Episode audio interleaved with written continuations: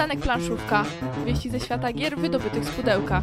Dysputy, recenzje, smaczki. Audycja, podcast i słowo pisane. Rozejdzie się po kościach co poniedziałek o 20. Godzina 20. Audycja Przystanek Planszówka się rozpoczęła. Rozpoczęła się też dla niektórych majówka, pewnie już w kwietniu, także rekordowo szybko. Szczęściarze pewnie już w piątek po południu zaczęli. My akurat jesteśmy ludem pracującym y, w tę majówkę. Panie, jaka majówka. Kiedyś sobie odbijemy. Łączymy się duchem ze wszystkimi, którzy odpoczywają. Mamy nadzieję, że nas słuchacie obojętnie gdzie jesteście, w internetach.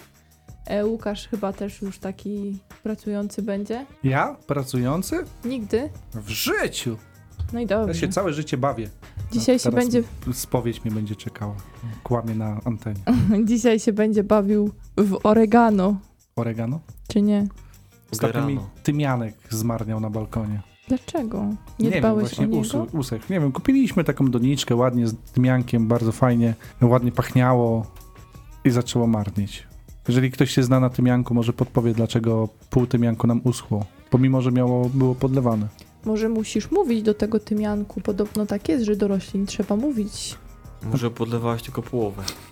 Znaczy mam taką teorię, że może w sklepie, w którym kupowaliśmy, one stały już na zewnątrz, a to jeszcze było chyba z 2-3 tygodnie temu, czy im tam czasem nie przemarzło. Ale nie wiem, inne chwasty rosną, sałaty, tam rukole, jakieś tam Mhm. szpinaki na balkonie, to jest w ogóle mega sprawa.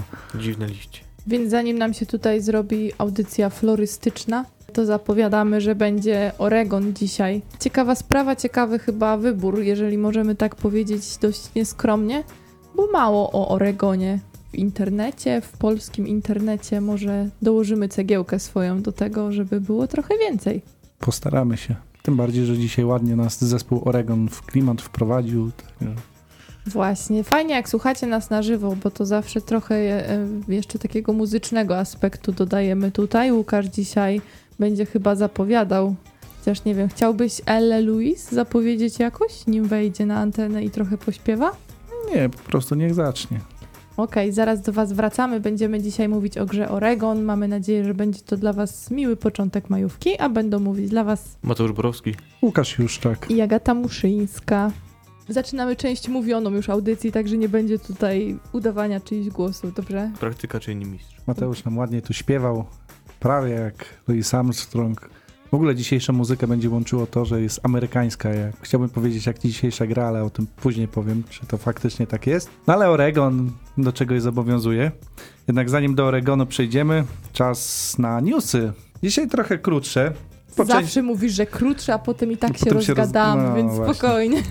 Ale to po części dlatego, że zbliża się majówka, więc nie ma co zawracać sobie głowy tym, co będzie, nie, nie ma co zawracać sobie głowy tym, co wyszło. Jeżeli nie macie tego jeszcze na półce, to i tak to poczeka do po majówce.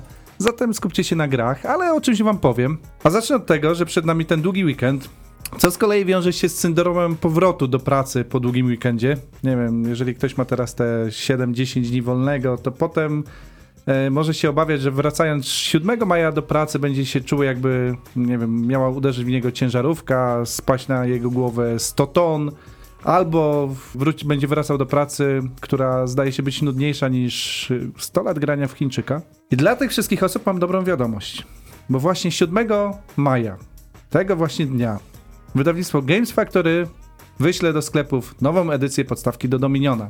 Dominion drugą edycję. Zatem jeżeli przetrwacie ten dzień, będziecie mieli szansę odreagować przy tej fenomenalnej grze Donalda X Baccarino. Jeżeli jeszcze was nie zachęciłem, dodam, że nowa edycja zawierać będzie nową okładkę, której pozazdroszczą posiadacze pierwszego polskiego wydania, tak jak na przykład ja, oraz nowe karty, bandytę, kłusownika, kupca, rękodzielnika, wartownika, wasala i zwiastun. Mówią, że coś za coś. Zatem jeżeli nie macie jeszcze podstawki do Dominiona, w nowej nie znajdziecie następujących kart. Drwala, kanclerza, odkrywcy, szpiega, uczty i złodzieja. Przyznam, że najmniej będzie mi brakowało kanclerza, to jest taka karta, której nigdy nie polubiłem. Czyli wypadło 6 kart, 7 wpadło, czyli bilans jest dosyć dobry. Jeżeli wahacie się, czy zainwestować akurat w ten tytuł, posłuchajcie jednej z naszych archiwalnych audycji, którą nadawaliśmy dwa lata temu, dokładniej audycji numer 8. W tym momencie może się pojawić wątpliwość, czy po dwóch latach mamy podobne odczucia odnośnie Dominiona i cóż, nie do końca. Choć rzadko o tym mówimy i nieczęsto można wyczytać to między naszymi newsami, ten tytuł akurat lubimy bardziej niż lubiliśmy wtedy. Ta liczba mnoga jest najbardziej romantyczna w tym wszystkim. Dwa lata. I te dwa lata to też, ale ta liczba mnoga to tak... Jak powiedziałaś Myślę, liczba mnoga, to zaraz mi do głowy przyszło bliżej Boga, ta klaoczenowe. No ja widzę zawsze ten błysk wokół, jak gramy i to, jak chcecie poznać kolejne nowe karty, więc no cóż. Tak komunistycznie trochę. Nasze rzeczy, nasze problemy. Pierwszy maj się zbliża, święto pracy w końcu, No nie? właśnie. Trzeba no. grać do miniona. Jak najbardziej. Natomiast jak nie w Dominiona, to może sięgniecie po grę, która trafiła właśnie do sklepów, a jest to piąta odsłona kart dżentelmenów. Tytuł nieco podzielił naszą redakcję. Jedni ją lubią, inni tolerują, a jeszcze inni unikają jak Chińczyka. Czyli ty, ta ostatnia grupa No tak, naszej redakcji. tak, tak wypada. Ale w przypadku gier, które nawiązują do Cards Against, Against Humanity, to chyba dość normalne. Taki podział. Tak, bardzo normalne. Nasze uczucia wobec tej gry mogą być uzależnione od tego, w jakim towarzystwie w to gramy. Grimoire. Tytuł, który zabiera nas do ponurego świata, w którym do szczęśliwego zakończenia prowadzi droga wyłożona trupami wrogów. Muszę przyznać, że to dość tajemniczy projekt. Wiem o nim, że jest to karcianka, w której pojawi się pięć różnych frakcji. Na stronie wydawnictwa znalazłem, to znaczy nie znalazłem informacji, kto jest jej autorem. Póki co na Facebooku znaleźć możecie kilka grafik, jakie pojawią się w grze. W demo na razie ich oczywiście nie ma. Zatem jeżeli wydrukujecie demo i zagracie, koniecznie napiszcie nam o swoich wrażeniach. Jesteśmy bardzo ciekawi. Do trupów wrogów to się nikt nie chce przyznać jeszcze pewnie, dlatego autor nieznany. Mam nadzieję, że się mimo wszystko ujawni. Bo to bohater pewnie, tak? Bohater, bohater. To tak od Baldara teraz wieść. E, ukazać się ma e, dodatek do gry La Cosa Nostra. Tak informuje wydawnictwo Baldar. Tym roku jeszcze dodatek do gry La Cosa Nostra, a tutaj trup się ścieli, także mafia. Jeżeli lubicie cyfrową wersję gry Splendor, m, której recenzję też znajdziecie na naszej stronie internetowej, poniekąd powiem, że polecam tą cyfrową odsłonę, jest dosyć przyjemna. E, oczywiście została ona przygotowana przez Asmodee Digital. Macie teraz dobrą okazję, by odświeżyć sobie tę rozgrywkę. W aplikacji pojawiła się możliwość zakupienia roz, rozszerzenia miasta. I tu chciałbym zwrócić uwagę na fakt, że w tym wypadku jest to konkretny moduł z planszowego wydania. Składa się z, z czterech modułów: twierdze, placówki handlowe, orient i tytułowe miasta. W cyfrowej wersji dostępne są tylko te ostatnie, także się nie zdziwcie. Agata się bardzo skrzywiła, jak powiedziałem, Splendor. Nie no, na pewno e-planszówka wymiata. Jest równie sucha jak normalna, więc nie wiem, czy cię zachęciłem. Splendor to jest taka, taki rodzaj kukurydzy dla karpi. Hmm. Słodkiej kukurydzy puszkowanej. Splendor ma wielu fanów. Znaczy nie mówisz o kukurydzy dla ryb, tak, dla karpi, tylko o, o grze, więc no szanujmy to. Gusta gustami. Ja akurat nie jestem w teamie Splendoru. Ja zagrać mogę, ale są tytuły, w które częściej grywam. Z kolei, skoro już mówimy o grach dla jednej osoby, czyli tych cyfrowych, a może się zdarzyć, że nie lubicie grać na urządzeniach mobilnych, ale lubicie mimo wszystko rozgrywki so solo, zerknijcie zatem na Kickstartera. Tam wydawnictwo Board and Dice rozpoczęło kampanię gry Blight Chronicles Agent Decker. Podobno jest to bardzo klimatyczna, oparta na scenariuszach i deckbuildingu karcianka. Jeżeli zdecydujecie się na zamówienie przez Kick- Kickstartera, wysyłka do Polski jest w cenie.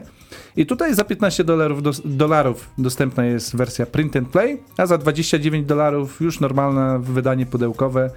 Także zachęcamy, zapoznajcie się, tym bardziej, że tutaj mocny polski akcent w postaci wydawnictwa.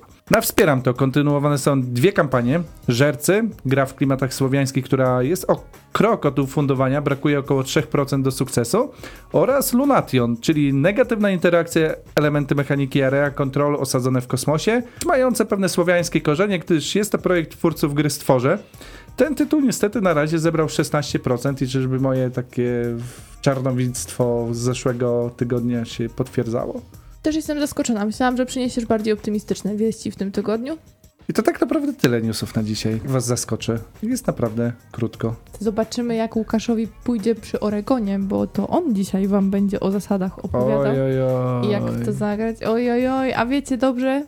Znaczy, może nie wiecie, albo jak nas słuchacie, to wiecie, a my wiemy, że w radiu opowiedzieć o zasadach to wcale nie jest taka bułka z masłem. Dlatego fajnie, że jesteście z nami. Ale mimo wszystko przestrzegamy. Należy przeczytać instrukcję. Oczywiście na podcaście samym nie należy polegać, bo to jest streszczenie takie streszczenia. Zaraz do was wracamy, zostawiamy was z taką oregonową muzyczką i będziemy mówić dalej o głównej bohaterce. Iha! No super. Musicie sobie wyobrazić, kto nas słucha podcastowo, co tutaj była za nuta, ale kowbojska iście. A teraz Łukasz zszedł z konia i jest bardzo skupiony na tym, co chcę wam powiedzieć. Ja chcę dzisiaj słuchaczy przenieść w XIX wiek. I nieważne, czy czujecie się bardziej re- rewolwerowcami, czy może jesteście bardziej po tej stronie szeryfa, szeryfa, może jesteście pionierami, którzy chcieliby z całymi rodzinami przenieść się w inne miejsce. Ale jesteście w 1846.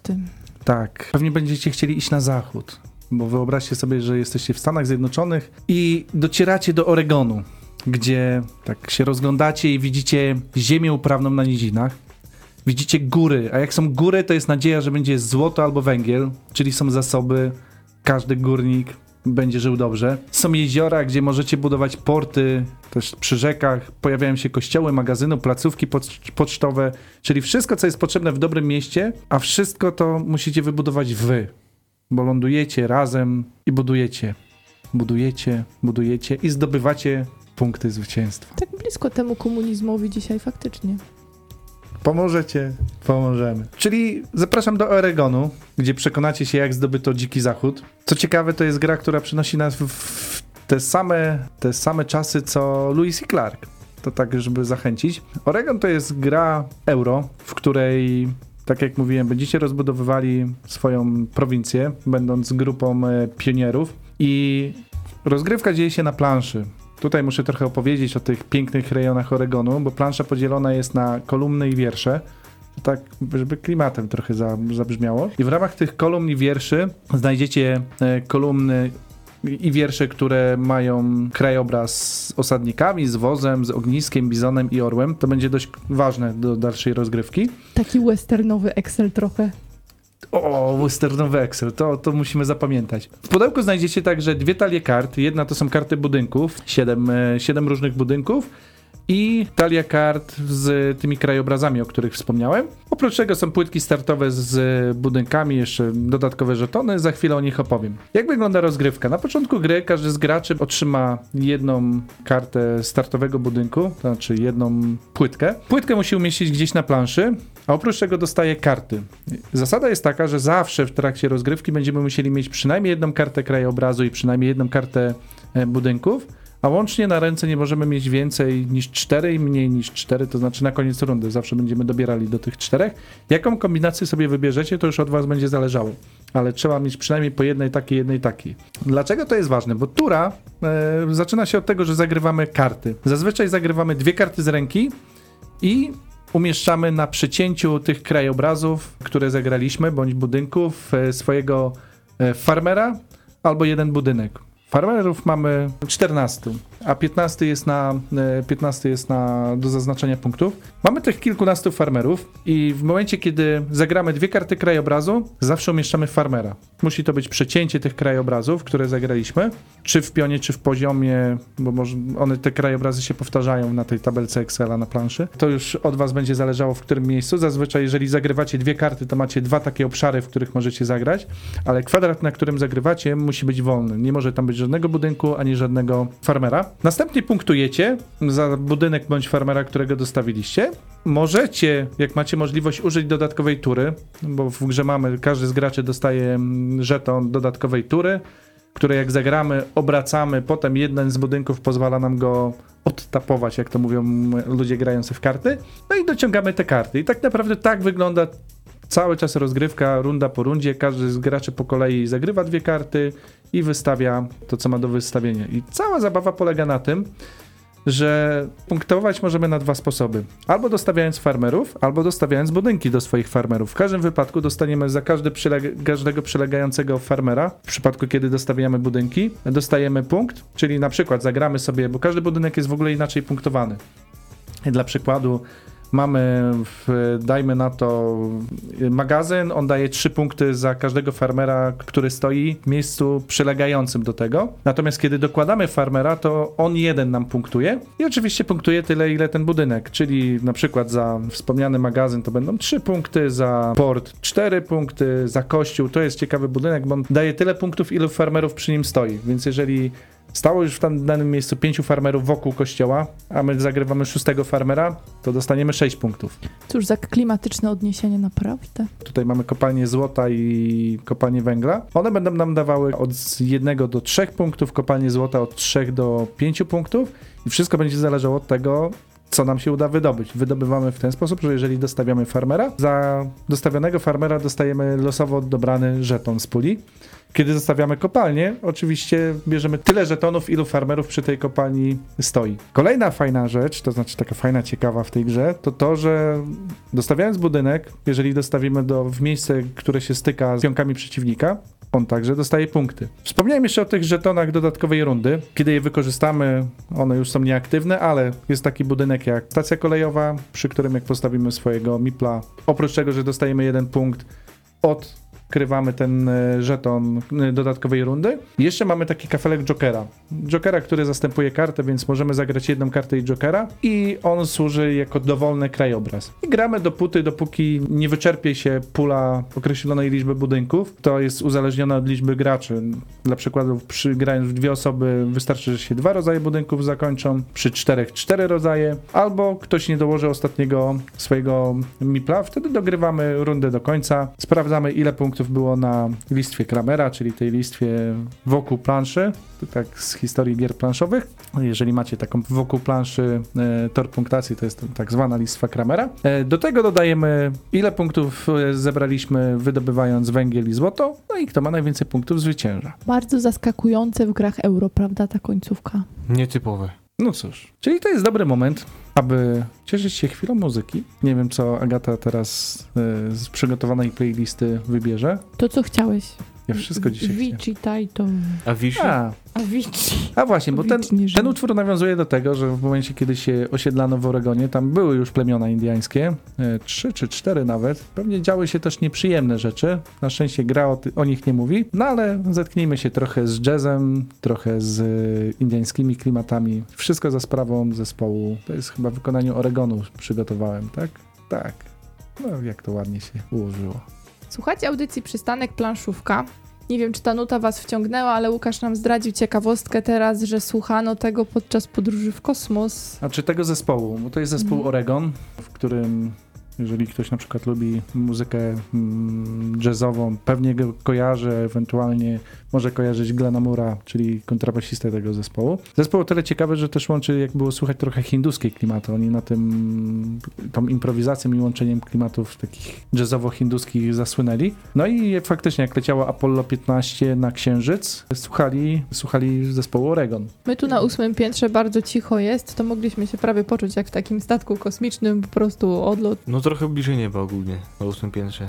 trochę bliżej nieba. A jesteście bliżej nieba, jak gracie w Oregon, że tak od razu was sprowadzę z nieba na ziemię? Graliśmy i się bardzo mi podobało. Tak osobiście. Dlatego, że jak postawiłem kościół, to wyście tam przyszli, a ja przyszedłem na, przyszedłem na końcu i miałem najwięcej pointasów. I przyszedłem na gotowa, tutaj już było wszystko zrobione, tak? Tak, 9 punktów chyba maksymalnie, bo po diagonalnej też się punktuje w tej grze. O. 8. No, 8, 8 pionków. 3, 3, 2. No. Matematyka ciężka. no, to jesteś lepszy matematycznie niż ja, także nie gadaj. Nie wiem tego. Znaczy, to jest tytuł, który ja przemyciłem na audycję. To w ogóle to tak dzisiaj historycznie, sentymentalnie powracam do tytułu, który bodajże jako jeden z pierwszych recenzowałem, nie wiem czy pierwszy czy drugi, ale jeden z pierwszych, który recenzowałem wtedy jeszcze na blogu Prosto z Pudła. Tą recenzję obecnie znajdziecie na przystanku Planszówka. No i do tej pory ta gra jest na półce. No i zmuszam innych do grania. No to tak w tematyce takiej minimalistycznej i tego, że ostatnio wszyscy tak się staramy nadawać drugie życie grom i nawet puszczać je gdzieś dalej poza swoje cztery kąty, to nawet spore osiągnięcie Łukasz, że ta gra jest z tobą tak długo. Tak. Ticket to Ride nie mam, Oregon został. Filarów ziemi nie masz? Filarów a ziemi nie mam, Oregon, Oregon został. został. Czyli, I to nie dlatego, że nie mogłem go sprzedać. Czyli przy kolejnych rozgrywkach nie było takiego momentu, w którym, w którym byś stwierdził, nie no jednak mnie już zawodzi, nie kręci. Nie, mam około 200 roz- rozgrywek w ten tytuł.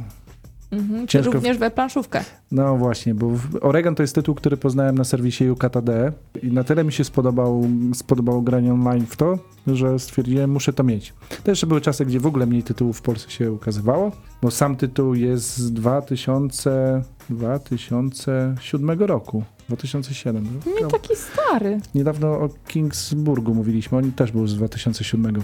Tytuł z 2007, tytuł mało znany w Polsce, bo nie wyszedł, nie był wydany przez, przez żadne polskie wydawnictwo, ale w, w, jeszcze w tamtych czasach Rebel spolszczył instrukcję, a gra jest tak naprawdę niezależna językowo. I jest to tytuł dwójki autorów, Ace, Ace, nie wiem jak się norweskie, skandynawskie na, imiona czyta i Henryka Bergów. I ci autorowie wydali jeszcze jedną znaną w Polsce grę, która również nie zdobyła takiej popularności, na jaką zasługuje moim zdaniem, czyli Rattus.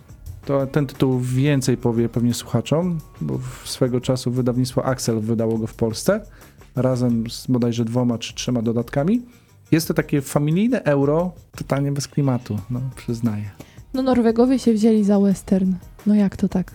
Jeszcze w niemieckim wydaniu przez wydawnictwo Hans im Glock. Glock. Glik. Glick. Na pudełku jest napisane Der Weg nach Westen war weit. Z tym klimatem. Jak zaczynałeś opisywać zasady, to opisałeś ładnie, jak to wszystko wygląda, tylko nagle nam wjeżdżają wiersze i kolumny i już tak nagle się wszystko zaczyna rozpadać. Brzmi wojennie, ale nie było tam żadnych pistoletów, strzelanin, kowbojów, ani konia nawet nie było. Jakiś bizon był, o, bizon się znalazł. Znaczy, no ja przyznaję, że w tym tytule to jest przykład takiej gry, w której nie szukałem nigdy klimatu i nie znalazłem go. No to, to równie dobrze w Excelu można szukać klimatu. A Mateusz znalazł? Bo ty tak często potrafisz właśnie. W tej grze klimat jest dość głęboko schowany w kopalni. Kli- klimat się tylko zgadza chyba przy tych wiernych w kościele i bardziej klimatyczne budynki w cudzysłowie niż w Kingsburg na przykład, bo tam to chyba już w ogóle one były od czapy. Też warto zauważyć, że ta gra no nie jest grą nowej fali. Tak teraz mamy, tylko jednak starej daty, czyli proste kafelki. Mam takie wrażenie, że te starsze gry były bardziej matematyczne, Mhm. jakieś takie dopieszczone.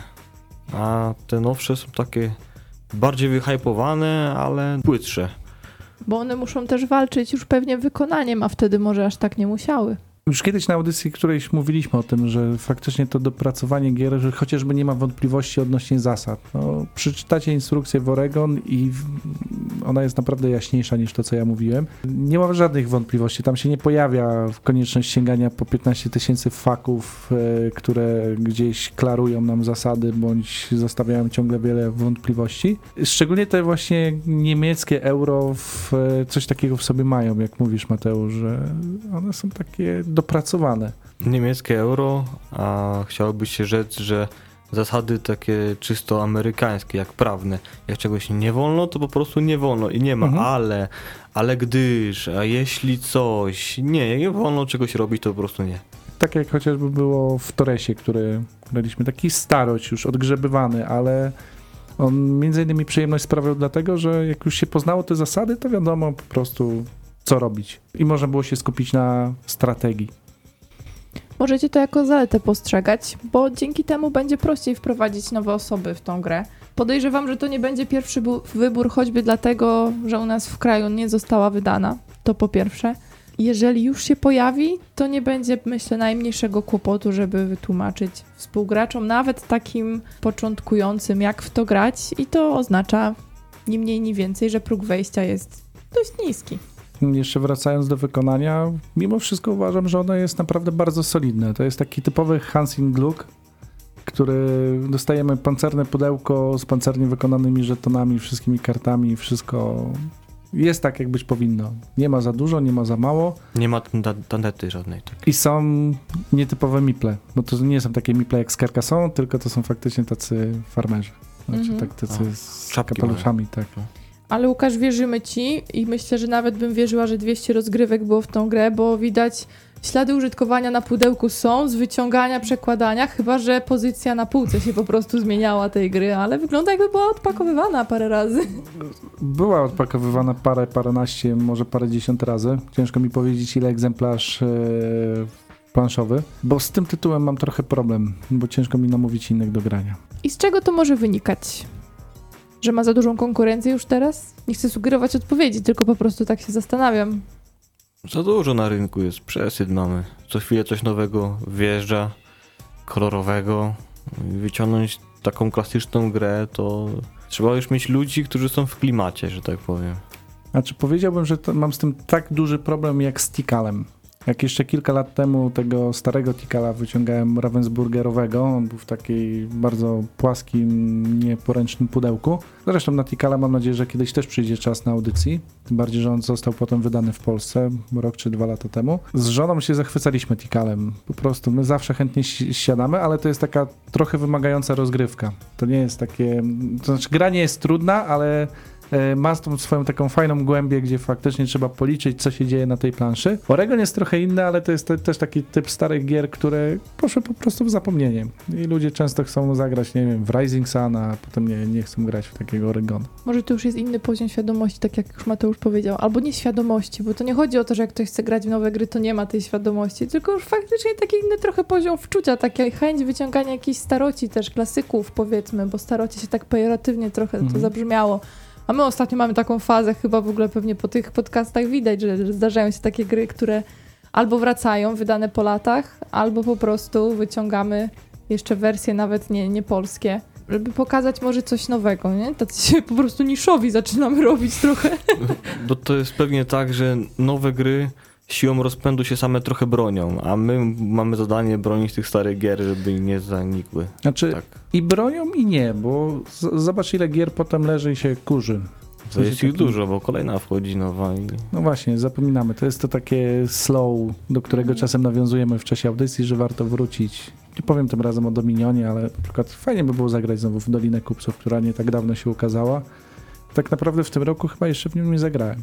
Nam się zdarzyło, a to w ogóle był hit, nie wiem jak to wyszło. spontanicznie. Spontanicznie, razem z sabotażystą i naprawdę musimy wam powiedzieć, godzinka, tak, taka wieczorna, którą można było spędzić przy komputerze, a tu wraca taki tytuł. Ja przyznam się, że na Dolinę Kupców to przecież jak widziałam na Dolinę Kupców 2, tak już wspomnianą teraz, wywołaną do tablicy, jak widziałam przecież na Wspieram to to było, zdaje się, Mhm. oczy się świeciły, wszystko jakie to piękne i tak dalej i ja zagrałam dwa razy chyba Dolinę Kupców 2. Także... No bo dwa. Dwa, tak, ale nie wiedziałam, że ta cyfra będzie sugerować to, ile razy w nią zagram. No ale właśnie, no tutaj znowu powraca ten temat. Mi się wydaje, że on w ogóle będzie u nas, u nas jakby się przewijał. Ostatnio też graliśmy w, w Rising Sun i pomyślałam sobie, że też mieć super takich znajomych, w których faktycznie jak będziemy przychodzić, to na przykład, żebyśmy tylko grali w takie trudne gry, które rzadko się wyciąga, ale wiemy, że jak idziemy do nich, to nie, że ciągle te nowości mucimy, tylko gramy w Terraformację, gramy w This War of Mine, gramy w, Rising Sun, tak? I ciągle się może nie doskonalimy, ale właśnie czerpiemy taką trochę inną satysfakcję niż to, że wow, znowu nowe i konsumpcja i hop. A wracając do Oregonu, bo tak sobie pozwoliliśmy na taką dłuższą dygresję. Co mi powiecie o losowości w Oregonie? Mi nie przeszkadza, szczerze mówiąc, bo trochę takiego smaczku dodaje mimo wszystko. Chociaż podejrzewam, że jeżeli ktoś szuka takiego właśnie strategicznego podejścia, to będzie mógł się trochę przejechać na tym. Każda rozgrywka jest praktycznie inna, niepowtarzalna w pewien sposób, gdyż nawet od samego początku decydujemy, gdzie nasz początkowy kafel możemy umieścić i to już jest różnica, gdzie jest pierwszy plan, gdzie będziemy rozbudować swoją małą wioseczkę na tej całej wielkiej planszy Oregonu. Dodatkowo dochodzą karty, które też poniekąd losowo przecież dochodzą, nie wiadomo jaką dostaniemy krainę na rękę. No na budynek to też losowo można wejść taki, który chcemy lub nie za bardzo. I tu jest trochę żonglowanie kartami, mamy tego jokera, którego, który pozwala nam też nieco przemiejscowić swoich farmerów lub też budynek w wskazane miejsce bliżej naszej mini osadki, żeby tam nasze mipre maksymalnie punktowały. Cały czas szukamy tego jak najbardziej optymalnego dla, dla nas rozwiązania, żebyśmy jak najwięcej punktów w danym momencie zgarniali. Mam taką, takie gdzieś wewnętrzne przeczucie, że to jest chyba coś, co najbardziej odstrasza ludzi do, od Oregonu. Ta Poważnie? losowość. Poważnie. No Wyobraźcie sobie, no macie 50 kart krajobrazu, po 10 z każdego rodzaju. Macie 21 kart budynków, które też wam losowo dochodzą. I nagle może się okazać, że totalnie wam nie pasuje krajobraz. Totalnie wam nie, nie pasują budynki, że wszystko co najlepsze jest w innej części planszy, a wy nie możecie gdzieś tam dotrzeć. Myślę, że może niektórych odstraszać ta taka losowość. I pewnie gdybym zagrał kilka razy, bym tak myślał. W tej grze chodzi o szybkie, aktualne przeliczenie najlepszej sytuacji z danym setem kart, który mamy dostępny w danym momencie. Mhm. Szybko analizować, co jest na planszy, co mam i co mogę z tym działać. Robię to. Niekoniecznie może być to super efektywne, ale niech będzie najlepszy z możliwych opcji, które aktualnie mam. A zarazem tych opcji nie ma dużo, bo nie wiem, jeżeli mamy trzy karty krajobrazu i jeden budynek, no to mamy trzy możliwości położenia farmerów, tak jak nam połączenia z kart krajobrazu wyjdą i trzy możliwości położenia budynku. Oczywiście pod warunkiem, że nam się karty krajobrazu w tym momencie nie powtarzają. E, No i jeszcze w dwóch miejscach te przecięcia są, no ale to nie są trudne wybory. Trzeba mocno zaznaczyć, że to jest gra familijna. To jest poziom trudności taki jak, nie wiem, wsiąść do pociągu USA. Szybka gra familijna. A propos planszy, to nie jest Torres. Oregon to jest tablica jednowymiarowa, więc wiersz, kolumna i tyle. Pewnie tak, ja już na, na tych lekcjach nie słuchałem. A mówisz o... Jednowymiarowa, ale o całkach nie będziesz mówił. O czym? Nie. Nie dotarli do tego w liceum, to już... No, my tam ledwo potęgowanie. Decyzji nie ma dużo. Pojawia się pewne wyczucie, gdzie warto ryzykować, czy mimo wszystko iść e, bardziej w określone budynki, czy którego budynku chcemy się pozbyć. Wszystko zależy od danej sytuacji, ale to jest mała plansza, więc zawsze jakieś możliwości są. No i nie ma się co przejmować. Jest pewien element niewiadomej w postaci węgla i złota, dzięki czemu też do końca rozgrywki nie wiemy, kto wygrywa. To, to takie charakterystyczne dla właśnie wielu gier familijnych, że część tych punktów jest ukryta, tak jak mieliśmy, nie wiem, wsiąść do pociągu bilety, w Stone Age'u mieliśmy te karty mm, nauki, tak? Te zielone, y, które punktowały nam na koniec. No i w, tak tutaj mamy te kopalnie, dzięki czemu też nie ma takiej frustracji, że w połowie rozgrywki widzimy, że ktoś nas mocno wyprzedza. Jeszcze taka refleksja mi się nasunęła, bo ostatnio jak opowiadałam o Ubongo, o zasadach gry, to przecież to też tam na pudełku jest, że od 8 lat i teraz taki Oregon i takie Ubongo jest od 8 lat. Wiek, A czy z tym wiekiem to też jest o tyle trudno, że wszystko zależy od dziecka. Tak, i od jego rozwoju, no to faktycznie. No, na przykład jeden gam je klej w przedszkolu i gryzie kredki świecowe, a drugi rozwiązuje zadania matematyczne i na jakieś różnico, różniczkowe działania. Różnie bywa. Ale przykład Einsteina pokazuje, że można sobie nie radzić w szkole, można nie radzić sobie w różnych dziedzinach, a potem, no właśnie, potem zajść daleko. W dwójkę, jak usiądziemy, będzie w porządku? Uwielbiam. Wielu słuchaczy, którzy grali, mogą się ze mną nie zgodzić, bo faktycznie w 3-4 osoby się lepiej gra pod tym względem, że jest ciaśniej na planszy. Mimo wszystko dla mnie te partie dwuosobowe są tak dynamiczne, a jeżeli komuś się nie podoba, że jest za, za dużo miejsca, Gdzieś spotkałem się na, na BGG bodajże, ktoś pokazał patent, gdzie ostatniego rzędu to są te krajobrazy z ogniskiem. Po prostu je zakrywali kartami, nie brały one udziału w grze i na mniejszej mapie rozgrywali. I to jest w porządku. Nie masz takiego niedosytu. Znaczy, ja tego nie potrzebuję, więc tego nie robię. Łukasz ma po prostu syndrom rolnika samego w dolinie. Tak, ja lubię swoich farmerów, jest wtedy dużo miejsca, dużo takiego, takiej swobody kombinowania. A nieraz te rozgrywki dwuosobowe mi pokazały, że faktycznie to jest takie szukanie tego słabego miejsca przeciwnika, albo jak mu przyblokować. A, bo jeszcze nie powiedziałem, że jak trzech farmerów koło siebie postawimy, no to oni dają nam dodatkowe punkty za grupę. Pięć, Każdy, tak, pięć punktów y, za grupę. ale nie po diagonalnej. Tak, nie, nie po ukosie, mówiąc tak po mojemu. Natomiast y, to też powoduje, że czasami człowiek kombinuje, żeby zablokować tą grupę.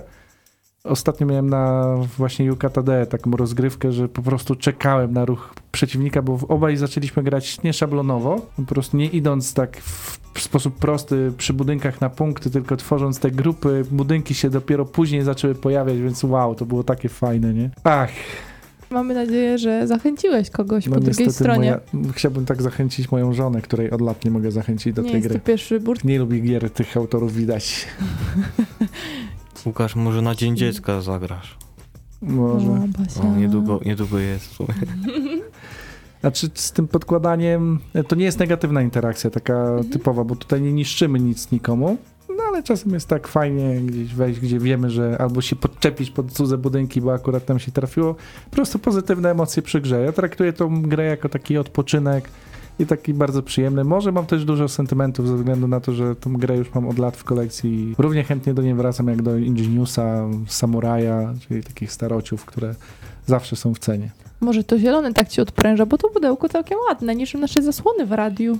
Ładne, ładne. Tylko ten napis po niemiecku mnie trochę tam te der Wa- weg nach To Western. wydrukuj sobie po polsku i będzie dobrze Nie, wszystko. po prostu nie patrzę. Ale okładka ładna, to nie Concordia, tak spokojnie. I ten wiejski chłopiec bez jedynki z przodu.